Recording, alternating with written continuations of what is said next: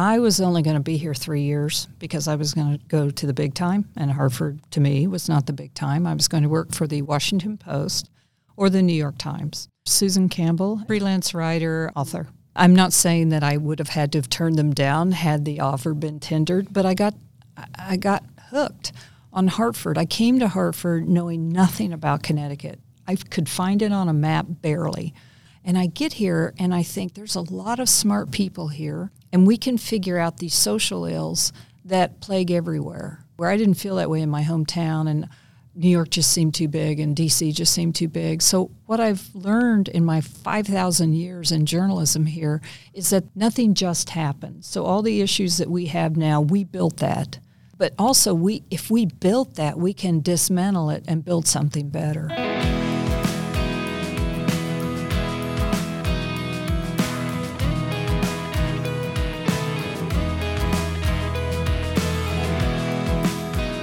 Welcome to Disinvested, a podcast about reimagining a city and building a stronger, more inclusive community, created by the Hartford Foundation for Public Giving.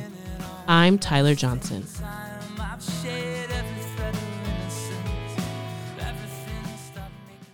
Now, a capital city in crisis. Hartford is addressing the very real possibility of bankruptcy. Connecticut has not had a budget, and the pain is really being felt. Hartford Public Schools are facing a harsh reality, a budget shortfall. You may have heard about Hartford's recent struggles. Our city and region are suffering from massive disparities, which are holding us back from reaching our full potential. None of these disparities we see today happened by accident. They're the result of decades of policy decisions, structural racism, and people choosing to divest in our capital city and many of its neighborhoods. When you look at the data, these disparities can be narrowed down to three main factors race, place, and income. America is the land of opportunity, but that opportunity isn't the same for everyone. Your race or ethnicity, how much money you have, and the neighborhood where you grow up play a major role in who succeeds and who doesn't. This isn't unique to Greater Hartford, but the differences here are so stark, so evident, that Hartford might just be the perfect microcosm of America. Throughout this podcast series, we'll look at how these disparities play out in a number of ways, and more importantly, what we can do about it. This series isn't about dwelling on our mistakes, it's about looking forward. But before we can talk about solutions, it's important to understand how we got here.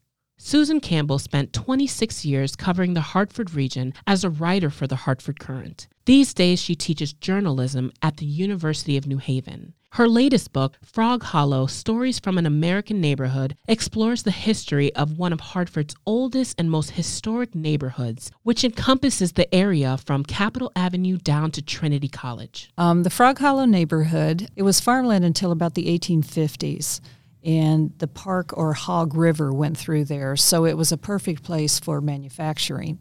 Sharp's Rifle was the first factory there, followed by just a host of incredible factories that turned out everything from sewing machines, bicycles, electric cars before they were cool, tools, everything you can imagine was, was created there in Frog Hollow that's what drew me to the neighborhood because it felt like a microcosm of everything. Basically, every street was paved and every block that was going to be developed was developed by the turn of the last century. And bit by bit, the manufacturers left, and some of the original residents stayed, but for the most part, they followed out to their jobs to live in the suburbs. That was the American dream, right? And that didn't just affect Frog Hollow, but it's uniquely obvious there. Hartford, like other Connecticut cities, de- developed as a manufacturing powerhouse. Henry James did call it the richest little city in the country. And in Hartford's case, it had a kind of a layer cake of prosperity. It, it had insurance, financial sector, manufacturing. Hi, I'm Tom Condon. I am a writer for the Connecticut Mirror all these great manufacturing powerhouses that created these semi strong, semi independent cities, um, it went south or it went away. And that has been that has been very difficult to deal with. Middle class people in largely left a lot of the cities, taking part in the great post war suburbanization, sometimes called sprawl. So it moved in the direction of Connecticut becoming a large suburb with pockets of poverty. Connecticut remains one of the most segregated states in our nation, with some of our MSA areas, the metropolitan statistical areas, being in the top 10. Here's Fionnuala Darby Hudgens of the Connecticut Fair Housing Center which works to ensure that Connecticut residents have equal access to housing opportunities. And really, we can trace back that racial segregation over 100 years of policy decisions um, and development decisions. So, like most northeastern cities, Hartford was developed around industry. Um, and so, a lot of the housing stock we see in Hartford is a result of uh, workforce housing. So things like the Colt factory built housing um, and the old Swift mill in the North End built housing. But they only built housing for white workers and they excluded workers of color from this housing, which then forced a concentration of individuals and families of color into a one single neighborhood. In the 1930s, as a result of the Great Depression, there was a tremendous um, risk of what we have come to term or no in the 2008 as the foreclosure crisis, right? And that was going to happen in the 1930s. So the federal government had to figure out a way to, for the first time, enter the housing market and B, save homes from foreclosure. They had never done this before, so they didn't know how to do it. And so, with um, the Great Depression and with New Deal legislation, we saw the federal government enter into what we know as our traditional 30 year mortgage. But they had to figure out a way to back those mortgages, to know that their investment in homes was secure. So they hired the Homeowners Loan Corporation, which was created under the Federal Housing Administration, to grade neighborhoods. And the problem with the grading and what we have known as the consequences of redlining is the neighborhoods were not graded for their access to transit, their access to water, their access to infrastructure, their access to employment. They were not graded for the quality of the housing stock they were graded on who lived there. This federal agency had representatives who would drive through neighborhoods and they would try to guess is this a neighborhood where we could write some mortgages? Again, here's Susan Campbell. They drove through neighborhoods like Frog Hollow and they would look around, and if the buildings seem a little bit run down, then they would make a little mark on the clipboard. But here's where it gets scary.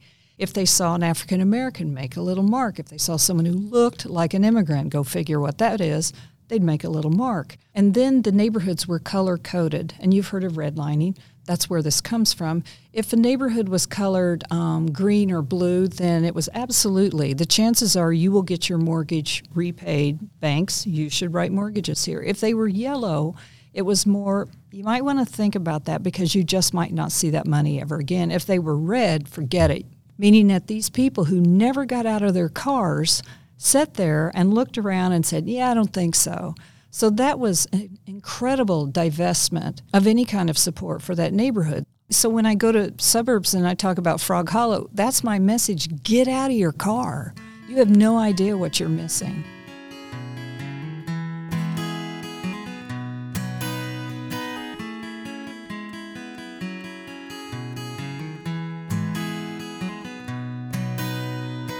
When you look around Hartford, you can see that something has changed. People are tired of all the negativity directed at our capital region, and they've begun to take action. You can see a revitalization happening. Our city is on the rise.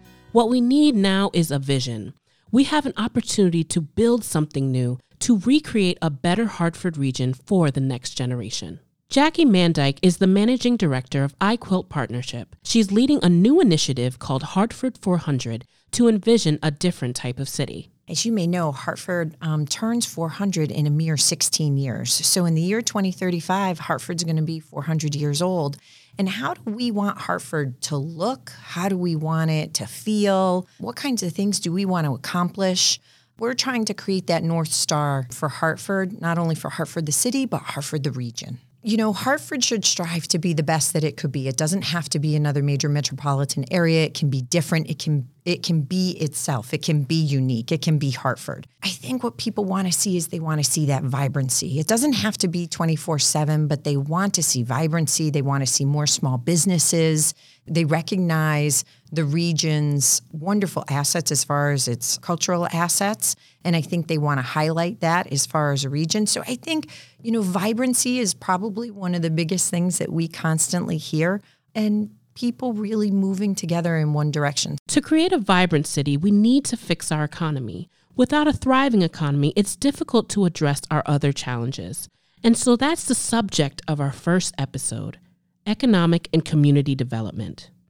How do we create an economy that works for everyone? Hi, my name is Jay Williams. I'm the president and CEO of the Hartford Foundation for Public Giving. So, my view of economic and community development has been shaped and informed by my personal and professional experiences over uh, the last 15 or so years. I started off in this realm in banking.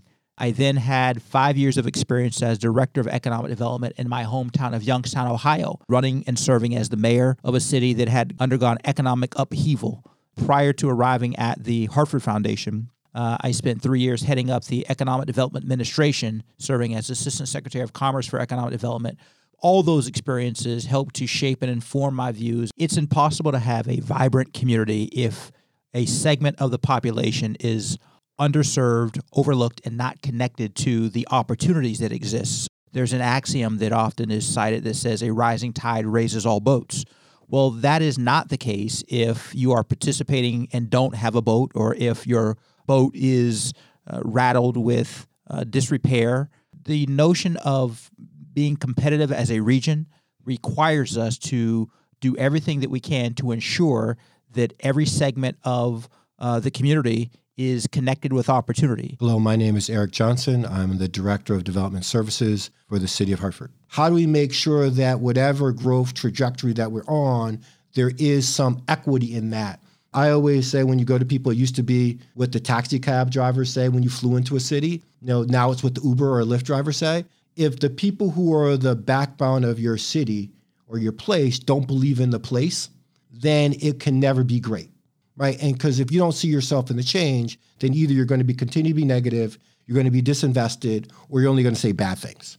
Um, so I think inclusiveness is really about making sure that the diversity of experiences and people that we're trying to you know promote and grow is represented. Because if not, your communities won't be interesting or will be equitable. Nobody wants to be in a place that's none of those things. Inclusive economic and community development is one of the pillars of the Hartford Foundation's new strategic plan. A number of studies and reports in recent years have suggested that this is the best way forward. My name is Joseph Parilla. I'm a fellow at the Brookings Metropolitan Policy Program. And in 2017, I led a project called the Inclusive Economic Development Learning Lab. So I think most people want to live in a country that is equitable and fair because it is simply the right thing to do. But it's also the smart thing to do from an economic competitiveness standpoint. Studies that are measuring uh, both local economies and national economies have found that having too much inequality, and especially too much inequality of opportunity, stifles the productive potential of individuals, which in turn uh, undermines any economy's competitiveness and long run development path. Uh, economic exclusion limits the productive potential of excluded groups, for sure, um, and therefore the economy as a whole. But the result of that is it raises social and fiscal costs for society that absorb scarce resources that could in turn support investments in really important growth enhancing areas like education and training and infrastructure and economic and community development. Um, and so if we exclude people, we end up kind of paying for it one way or the other. History provides a really interesting lesson on how bringing previously excluded talent into the economy spurs productivity growth.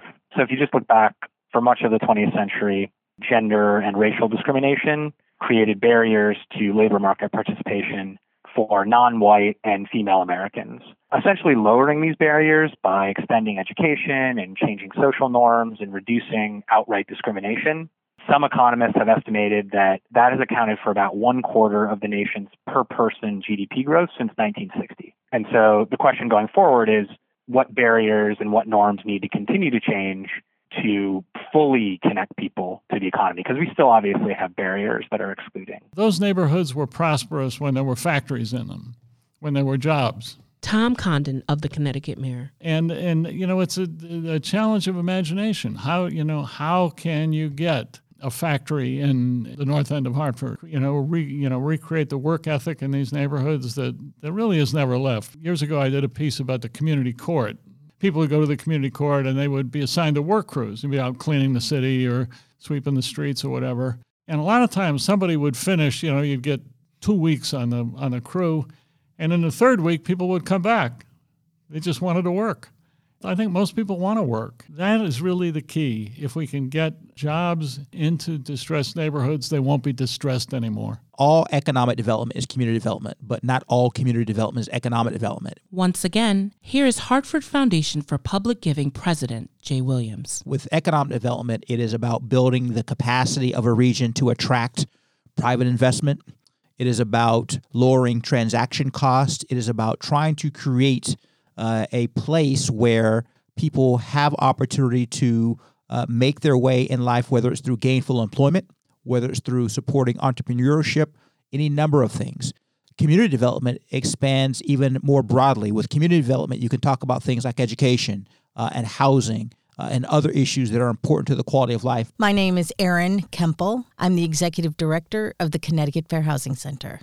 I think one of the most important things that people don't realize is how much housing affects every part of someone's life. When people think about all of the other topics that you've mentioned education, arts and culture, jobs, um, safety housing is at the base of all of that. And we have to invest both in our cities and in our suburbs. One way we can boost communities is by providing safe and quality affordable housing.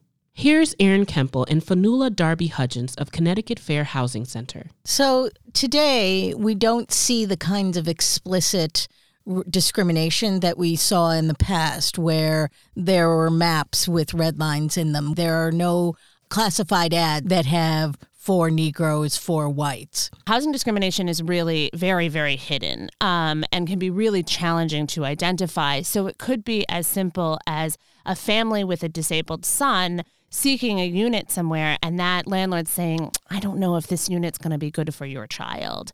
We also see housing discrimination um, against families using any sort of a subsidy known as source of income discrimination. One of the things that would make a big difference in promoting integration is to get rid of a lot of the exclusionary zoning that we see. Zoning is definitely a way that we keep neighborhoods um, racially segregated. If we don't provide for a diversity of housing types within neighborhoods, um, then we're not going to be able to provide for a diversity of families in neighborhoods. Uh, the way we're seeing redlining today is that banks have traditionally never been in neighborhoods of color. They've never lent there, they don't have branches there, or they're not advertising to neighborhoods of color. And so they're not saying we're not re- lending here because of who lives here, but they're also not doing anything to overcome past patterns of discrimination. HUD has found that only 17% of people who experience discrimination report it. And the reason that they don't report it is because they either don't know that it's illegal or they don't know where to report it. We have attorneys on staff who can represent people either in administrative complaint or in court. So there are disparities within Hartford, but then the disparities between Hartford and the suburbs are even greater. Jim Horan is the executive director of LISC Hartford, which works to revitalize local neighborhoods. Uh, for example, the city of Hartford has a poverty rate of about 31% whereas the suburbs have a poverty rate of just 8%. Frequently, housing is the biggest single expense that people have. So when you have a place, a city like Hartford, which has a poverty rate of 31%, there's a lot of people who cannot afford a home by themselves without subsidy or without some way to, to pay for it. One of LISC's critical focus areas is in trying to provide affordable housing. And often that means deed restricted affordable housing, meaning that it's going to remain affordable for years to come. We want to make sure that residents are not displaced so that, for example, residents of Frog Hollow who have lived there for decades will still be able to live there. And so having that deed restricted affordable housing is the single best way to make sure that happens. As a region with affordable housing, I'd say we're not doing very well. Um, all of our affordable housing, or the vast majority of our affordable housing, is really concentrated in our urban centers. Rex Fowler is the Chief Executive Officer of the Hartford Community Loan Fund, a nonprofit that provides financial services that benefit low wealth residents of Hartford. So there's very uh, limited access to affordable housing if you go into some of our more affluent suburbs. From a city perspective, um, Hartford has the greatest concentration of deed restricted affordable housing of any city in the state. Quality is another question. The quality of that affordable housing in the city um, definitely has some room for improvement, I think. You know, I was on a, a blight task force. Uh, that was convened uh, between the last administration and this one. And one of the recommendations we had to better deal with blight in the city of Hartford was we need to be able to hold someone accountable here at the city. And uh, to the mayor's credit, he uh, hired a director of blight enforcement. And I think we've seen some real good strides in the last two years under that focused effort. My name is Laura Settlemyer. I am the Director of Blight Remediation for the City of Hartford and the chairperson of the Hartford Land Bank. So, I, in fact, do not like the word blight for a number of reasons. Uh, one, because of the history of the term and how it has uh, been used to justify uh, racist and other problematic policies. Uh, the other reason I don't like the word is because it means something different to everybody who uses it. The term comes to us from biology. It is cancer in plants, essentially. That is, blight is plant cancer. What I focus on is properties that have been so neglected as to deteriorate the social fabric of the community and neighborhood on uh, the same street, right next door, on the same block. We set out to say from the beginning, we are envisioning a Hartford where no neighborhood has blight. If that's our vision and that's our goal, we really need to look at what incentives our policies and systems are creating and what incentives are they not creating. What is causing the blight? Is is it an owner doesn't have the resources she needs? And if so, let's connect that owner to the resources so that she can fix up her property. Or is it an owner that is, again, taking advantage of the situation, taking advantage of a downturn in the market, and trying to invest as little as possible until the market turns? Which type of owner are, are, are we dealing with here? And it goes to quality of life. These buildings have been shown to, you know, attract more crime. When we're talking about abandoned structures can be fire hazards. You know, we're not doing this to bring new residents in. We're doing this because we believe our residents, our current residents of Hartford deserve safe, healthy, quality housing and neighborhoods. I just want to say, I don't know if there'll be a way to work this in, but I just want to say, because I often don't get to say this, I often just jump right into the work of blight remediation, but I really love being, living, and working in Hartford. Um, it's not, I, I had no idea when I set out that I'd end up in Hartford, Connecticut, and I've just, I'm just, I'm just really happy to, to be here.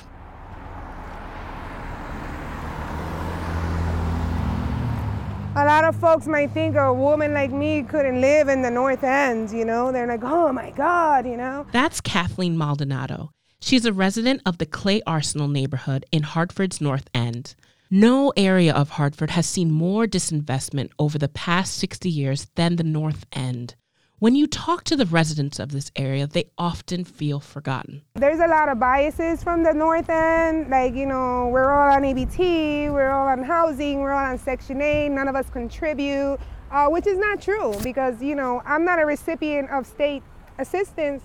Uh, so I'm a contributor actually to my city. I, I work in downtown Hartford and um, I do what I have to do because I love this city and, and I, I I don't want to say I'm stuck here, but this is where I was born. I was born on William Street. Like, you know, this is this is my city. Like my mom is still here. I'm not leaving my mom. So it's just like why why they're not including us in everything that's happening in the city? I moved up to the North End about 16 years ago, and um, I had co-founded as a volunteer. I'd co-founded. Um, ministry in the North End with some friends of mine that had been uh, going for about six or seven years at the time. Rex Fowler of the Hartford Community Loan Fund. I lived there for a year and it was like getting a master's degree, I feel like, in urban ministry. The residents of the North End have just really um, welcomed me like I've never been welcomed by a community before. And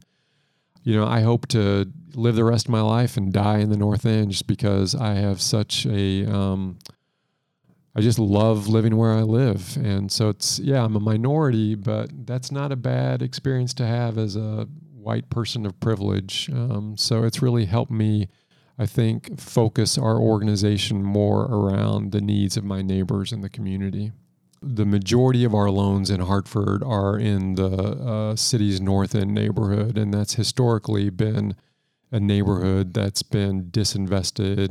Um, we have rehabbed about 200 properties in the city of Hartford. We have really low defaults, which shows that low income people can pay back loans just as well as high income people. That's part of our goal is to help low wealth uh, Hartford residents increase their wealth and kind of reduce those inequities that we see in the region. Inclusive economic and community development means that we need to start investing in overlooked neighborhoods. One way to do that is through nonprofits like the Hartford Community Loan Fund. Another solution is a practice known as impact investing. The Hartford Foundation for Public Giving recently launched a subsidiary called HFPG Impact Greater Hartford to make impact investments in neighborhoods where they are needed most. Alan Mattamana is a partner at Fairview Capital and a member of our HFPG Impact Committee. Yeah, so impact investing, I think if you looked at a classical definition, it would it consists of two parts, right? So the first part is uh, generating a financial return. And in that sense, it's very similar to regular investing. But the other piece of impact investing is generating some sort of uh, either social, environmental, or economic good.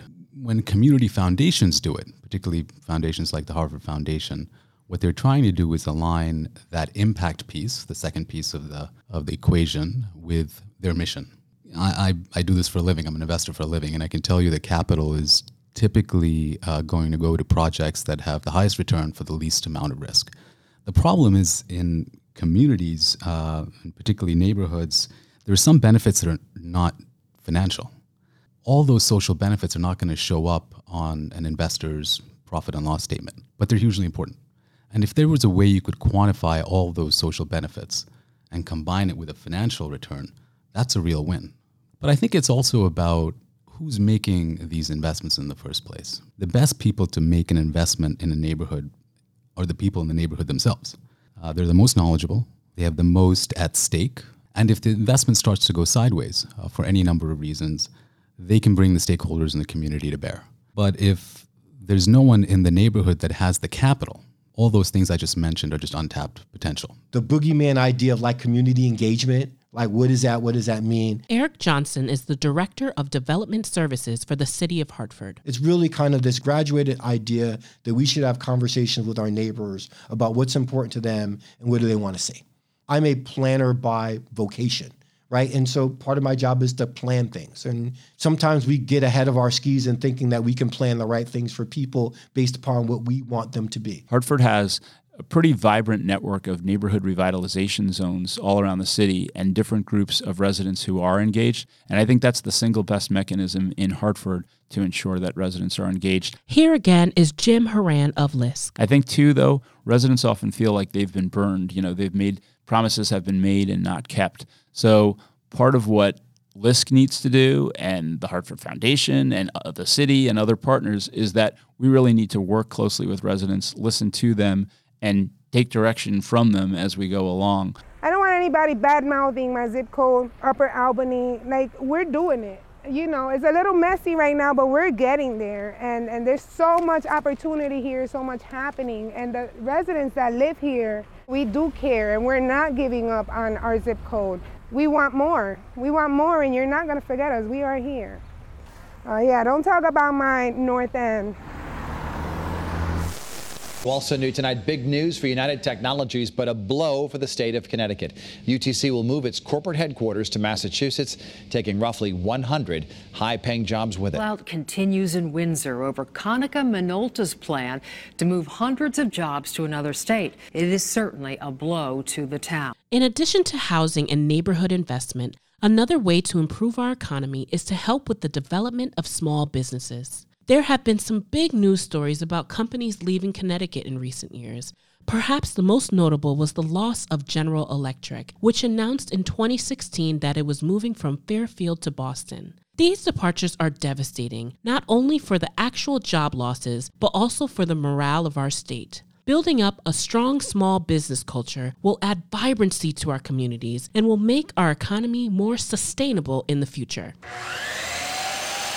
Hi, my name is Deverly Sasitsky. I am the executive director of Makerspace CT. The Makerspace is my 33rd startup. I am what is often referred to as a serial entrepreneur.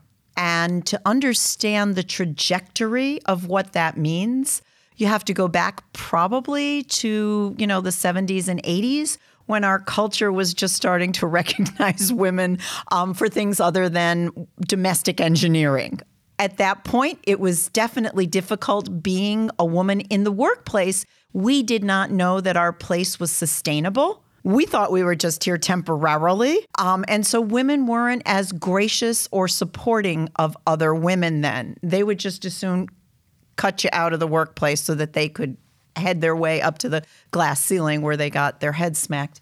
Um, it has changed certainly over the years. There's a whole movement to support women, to support minorities. Um, we're now looking at the 49% majority saying, What about me? So, historically, for women, it just hasn't been easy. That's Maraima Gutierrez, Assistant District Director for Economic Development for the United States Small Business Administration. So, most of the barriers began with access to capital. In our lifespan, it wasn't until 1988 when the Women's Business Ownership Act put an end to laws that required women to have, to have male relatives sign business loans. So, think of it if you wanted access to capital, you needed a small business loan, and perhaps you were not married uh, you might have to bring in your nephew who's 17 years old to co-sign for you for a small business loan. You know, when you start with those type of barriers, it's like, okay, now we're playing catch up. Women and minority business owners have been constantly overlooked in the past. If we invest in them, there's a massive potential for growth. As of January 2017, there's an estimated 116 million women owned businesses in the United States. So that's why it's important that we level the playing field. If you look at statistics, you know, you just have to Google, you know, what is the fastest growing, you know, industry, you know, who are the folks that are opening businesses at a higher rate and you see that it is women and minorities. I believe that economic development institutions are paying attention to that. How can the region better support us? Well, funding and entrepreneurial development are key, right? as well as access to capital. So, access to capital is really important. You want our small business owners to be as educated as possible, as prepared as possible when venturing into the world of entrepreneurship. Set up our small business owners, you know, to succeed from the get-go. We know that small businesses are the heart of, of our economy. Fernando Rosa is the president and CEO of HEDCO Inc., a community development organization that works to develop, sustain, and grow businesses. We asked him about the ripple effect of building up small businesses in underserved communities. First of all, you have the job creation, you have the possibility of reducing dependency on social service. Uh, that is called creating community wealth, you know, where you're developing a small business, you're developing, uh, you're generating monies and uh, funds for that particular community. Uh, you're creating a self esteem. It also increases increasing the disposable income and with that comes improving housing and education. So there is a tremendous effect as you create the small business, as we continue to develop them and improve them. Well, the small business are the backbone of the of the community. Uh, they create most of the jobs, especially the day-to-day jobs in the neighborhood. Uh, it is the small business that creates the quality of life in the in the cities that make them vibrant. I envision a great Hartford that is vibrant, that has many activities. You know, as uh, population continues to grow and move into downtown, I think that is a, an expansion of the smaller business is needed. Uh, the restaurants, the activities, bringing everything together. I am optimistic. We have gone through some difficult challenges. The city still faces some very difficult challenges, but the optimism is there. Many of us been around for many years. I've been around for many years. I grew up practically in this city. Uh, we believe in the city. Upper Albany in the latter part of the 1920s and 30s was a very bustling community. It was predominantly a Jewish community. It had peddlers going up and down the street and street carts. Sometime into the 50s, it had trolleys. And of course, Hartford was a bustling city. Marilyn Reese is the executive director of Upper Albany Main Street. The Upper Albany neighborhood went through many of the same struggles as other neighborhoods we mentioned earlier. Crime rates rose as the neighborhood saw massive disinvestment.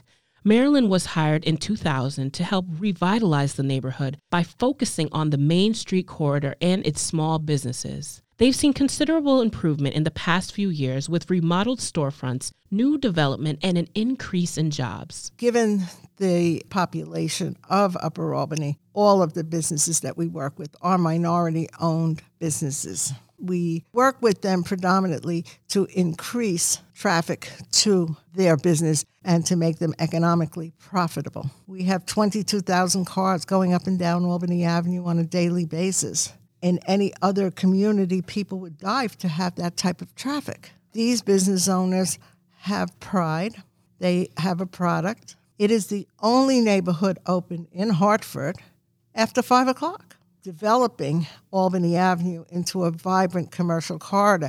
It helps the residents of downtown as well, and it also provides employment. In a future episode of this podcast, we'll look at workforce development and how we can help individuals find good paying, meaningful careers. When thinking about macroeconomic development, we can help create new businesses by supporting the next generation of entrepreneurs. Once again, Devra Lee Sisitsky of Makerspace CT. We have a facility that's over 20,000 square feet downstairs, which encompasses all sorts of traditional skills as well as Industry 4.0 manufacturing, machining, metal fabrication, welding, 3D printing, the Internet of Things. Customers and consumers are really educated. If they don't find the product they want, they will create it. They're going to advertise their product directly to the consumer, they're going to customize their product. That's a lot different than what we are used to and what we've seen for years. Being a culture of conspicuous consumption is not as enchanting and as rewarding fiscally as being a culture of innovation and creation. Our hope when people are working downstairs on projects is that they can form a company and work with one another and support one another. And we want to foster those kinds of interrelationships and, more importantly, businesses in the Hartford area.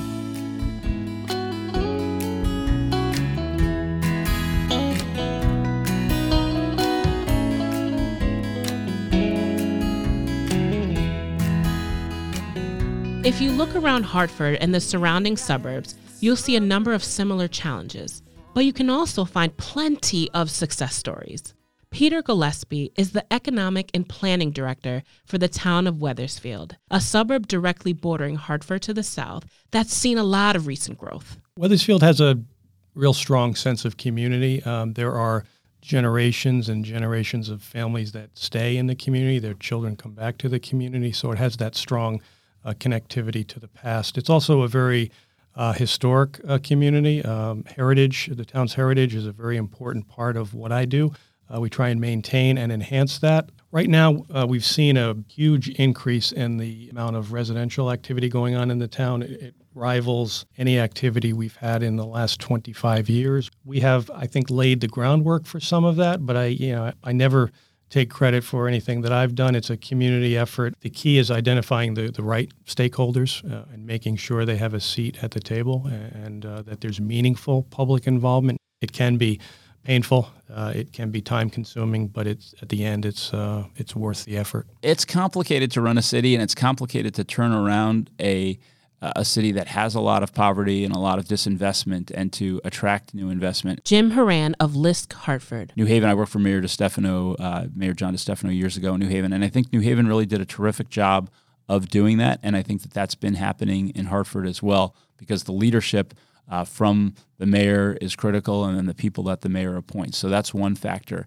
Another big factor is investment from corporations, from foundations, uh, from others. That is is really critical. Collaboration is key, and no one group, uh, no one person can create the differences that are needed. Everybody has a, a, part to play and everybody can make a difference, but it's really by working together that the whole becomes greater than the sum of its parts. The idea of better collaboration is something that came up frequently in our interviews. If we want to be successful in the modern economy, if we want to create an economy that works for everyone, the land of steady habits is going to need to embrace a new mindset, and we need to do it quickly because we're facing a unique set of challenges. Here's Tom Condon of the Connecticut Mirror. Hartford doesn't have enough land to exist under a property tax system. You can't succeed under a property tax system if you don't have any property. Now, Hartford's only 18 square miles to begin with, and 59% of it is off the grand list. And so Hartford is forced to charge high taxes, which in turn drives businesses out of the city. Hartford has the highest commercial tax rate in the state. The bottom line is Connecticut is 35 or 40% dependent on property taxes of all taxes. Here's Lyle Wray, Executive Director of the Capital Region Council of Governments. Way overrepresented nationally. Most places have, I don't know, 20. Point two, it's not growing very much. Uh, so if you look at Hartford right now, it's half what it was 25 years ago. Oops. So you can't have your revenue system at half uh, what you were 25 years ago because every year your costs go up. One of the things that's very interesting when you do the uh, traditional strengths, weaknesses, opportunities, and threats, uh, the strengths list here is absolutely amazing. And so we have amazing cultural bases. We have uh, higher education bases. Uh, you know, we're 40 minutes to a you know top five ranked university in the world. I mean, there's a whole raft of stuff here. You know, the question is how do we leverage those to get the best bang for the buck? And I think we have a lot of work to do. The real issue is economies of scale. We have uh, more than 100 911 call centers in the state, and Houston, Texas has the same population, has one. Guess who has a better system that costs a lot less money? We're trying to find all those places where we can get a lot better at providing better services at a lower cost by uh, having a bigger scale. One thing we haven't mentioned yet is transportation. We'll cover this more in an upcoming episode, but it's worth mentioning now because transportation is vital to the modern economy and workforce, and it's an area that requires working together as a region. And we have better, you know, better transportation systems. It's easier to get stuff done. And that's, I think, the critical aspect of transportation. We've been sort of a drive or die system for a while. Uh, we really got to get way beyond the drive or die system of uh, transportation. And we made a lot of progress, both with CTfastrak and CT Rail. Uh, $1.2 billion to get all the costs to get reconnected to uh, Boston by rail on an hourly basis. Sounds like a lot of money. It's not. Highway out the door here, of the viaduct plus the interchange on I 91 and 94 would be, I don't know, five to seven billion. If you look at the uh, increased real estate value and increased real estate taxes, we could do the math on when you get the money back. And then, frankly, it's also important for attracting the next generation of workforce. Well, I mean, the good news and the bad news. Uh, the good news is uh, Connecticut's been rich for 150 years. It's been a very affluent state. The bad news is rich for 150 years. The competitors we have, the Colorados, the Minnesotas, the Michigans, were poor, had no money, and they, they're scrappy.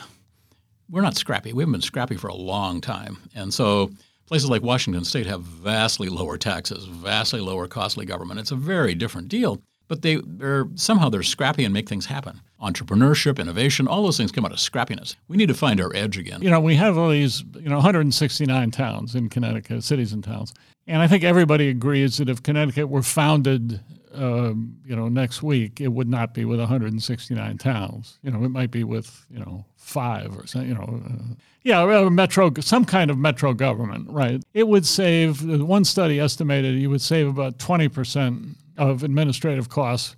The better advantage, I think, is in economic development.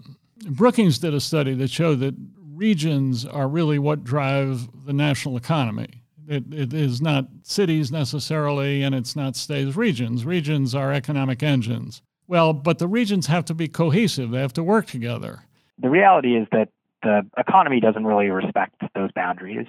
So you may live in one town, work in another, go enjoy an amenity in a third town. That's Joseph Parilla of the Brookings Metropolitan Policy Program. And as a result, each of those jurisdictions are essentially tied to the fates of the broader region. There's actually strong evidence that the more politically fragmented a region is, the lower its overall economic productivity. That fragmentation perhaps represents something about society in the sense that people want to not live near certain groups, or they really want to live near people who are the same socioeconomic status as them, or the same race. Or if we um, let some of those people into our community, then it will be undermined in some way. And so, really, you know, the fragmentation is perhaps a, a reflection of social fragmentation. If you're in a region where those conditions are really, really strong, it becomes really hard politically to make shared investments. To tell the Hartford story is to tell a Connecticut story, and Connecticut does a terrible job of telling its story. Here again is Eric Johnson. Right, where we're expensive and we're not blah, blah, blah. But we have an amazing quality of life, and it's, you know, you, we got water, we got mountains, we have hiking trails, we have kind of great corporate partners, and I'm a fall guy, so this is like the best season ever. And I, I think we generally speaking do a, a bad job of telling people how good we are. You know, there's been no thought that I know of, no vision. What, what do we want Connecticut to be? I mean, do we want it to be a, a big suburb with a few pockets of poverty? Want it to be something else? We, we really could use, Connecticut could use a vision of what, what, what it is we want the state to be. And then if we had that, we could reduce it to a plan and then execute the plan. Jackie Mandyck is hoping that the Hartford 400 project will be that vision. I think this is Hartford's time. And I think if you look at over the last 10 years, I've been working in Hartford for now almost 25 years. And I think if you look at the last 10 years, it's been the most transformative time that we have seen in a long, long time. And I think we're definitely on an uphill. The momentum is definitely moving forward. You know, by the time we're 2035, what does it mean to have a society that's more equitable? But what does that mean? It sounds really good, but what does a society that's more equitable really mean? And how do you bring different organizations, entities, governments, um, for profit, businesses? How do you bring them together to have a discussion to move forward? How do you bring people together to take two and two and get way more than four? This is about allowing people and giving people the time and the privilege to go ahead and dream again and say it's okay to dream again. And, and what do you really want? I, I think it's a critical moment in a lot of respects. I think it's a critical, we stand at a critical juncture, you know, in the conversation that is happening uh, at the national level, at the state level, at the regional level, at the city level, and in our own existence. Uh, again, having been around for over 94 years. Jay Williams, president of the Hartford Foundation. I hope in 15 or 20 years that we would be in a community that understands and has connected the assets and the opportunities uh, for individuals who had for far too long been underserved and overlooked. Uh, a community that is learning uh, and proud of uh, its history, but yet and still uh, taking on the, the, the challenges of making sure that we're inclusive. We talked about uh, the opportunities to individuals, whether they are choosing to relocate from a much larger area, from a, another country altogether, or individuals who are here that have choices to live anywhere else on this planet, but saying, you know what, uh, we're choosing to still reside in Hartford for these reasons, whatever those reasons happen to be to those members of the community. Nearly everyone we spoke with had a vision for the future of Greater Hartford. But the thing that kept coming up over and over was the need to build stronger communities and repair our fractured social bonds. We'll leave you with Alan Mattamana of Fairview Capital, whose thoughts were echoed by a number of other people. I'd like to see a Hartford where we actually truly talk about one Hartford, a Hartford where everyone in the city feels connected uh, and I mean truly connected. A Hartford where people from the communities don't look at Hartford as a border. Uh, a Hartford where the greater Hartford communities have invested in the city, not just financially, but from a social perspective as well.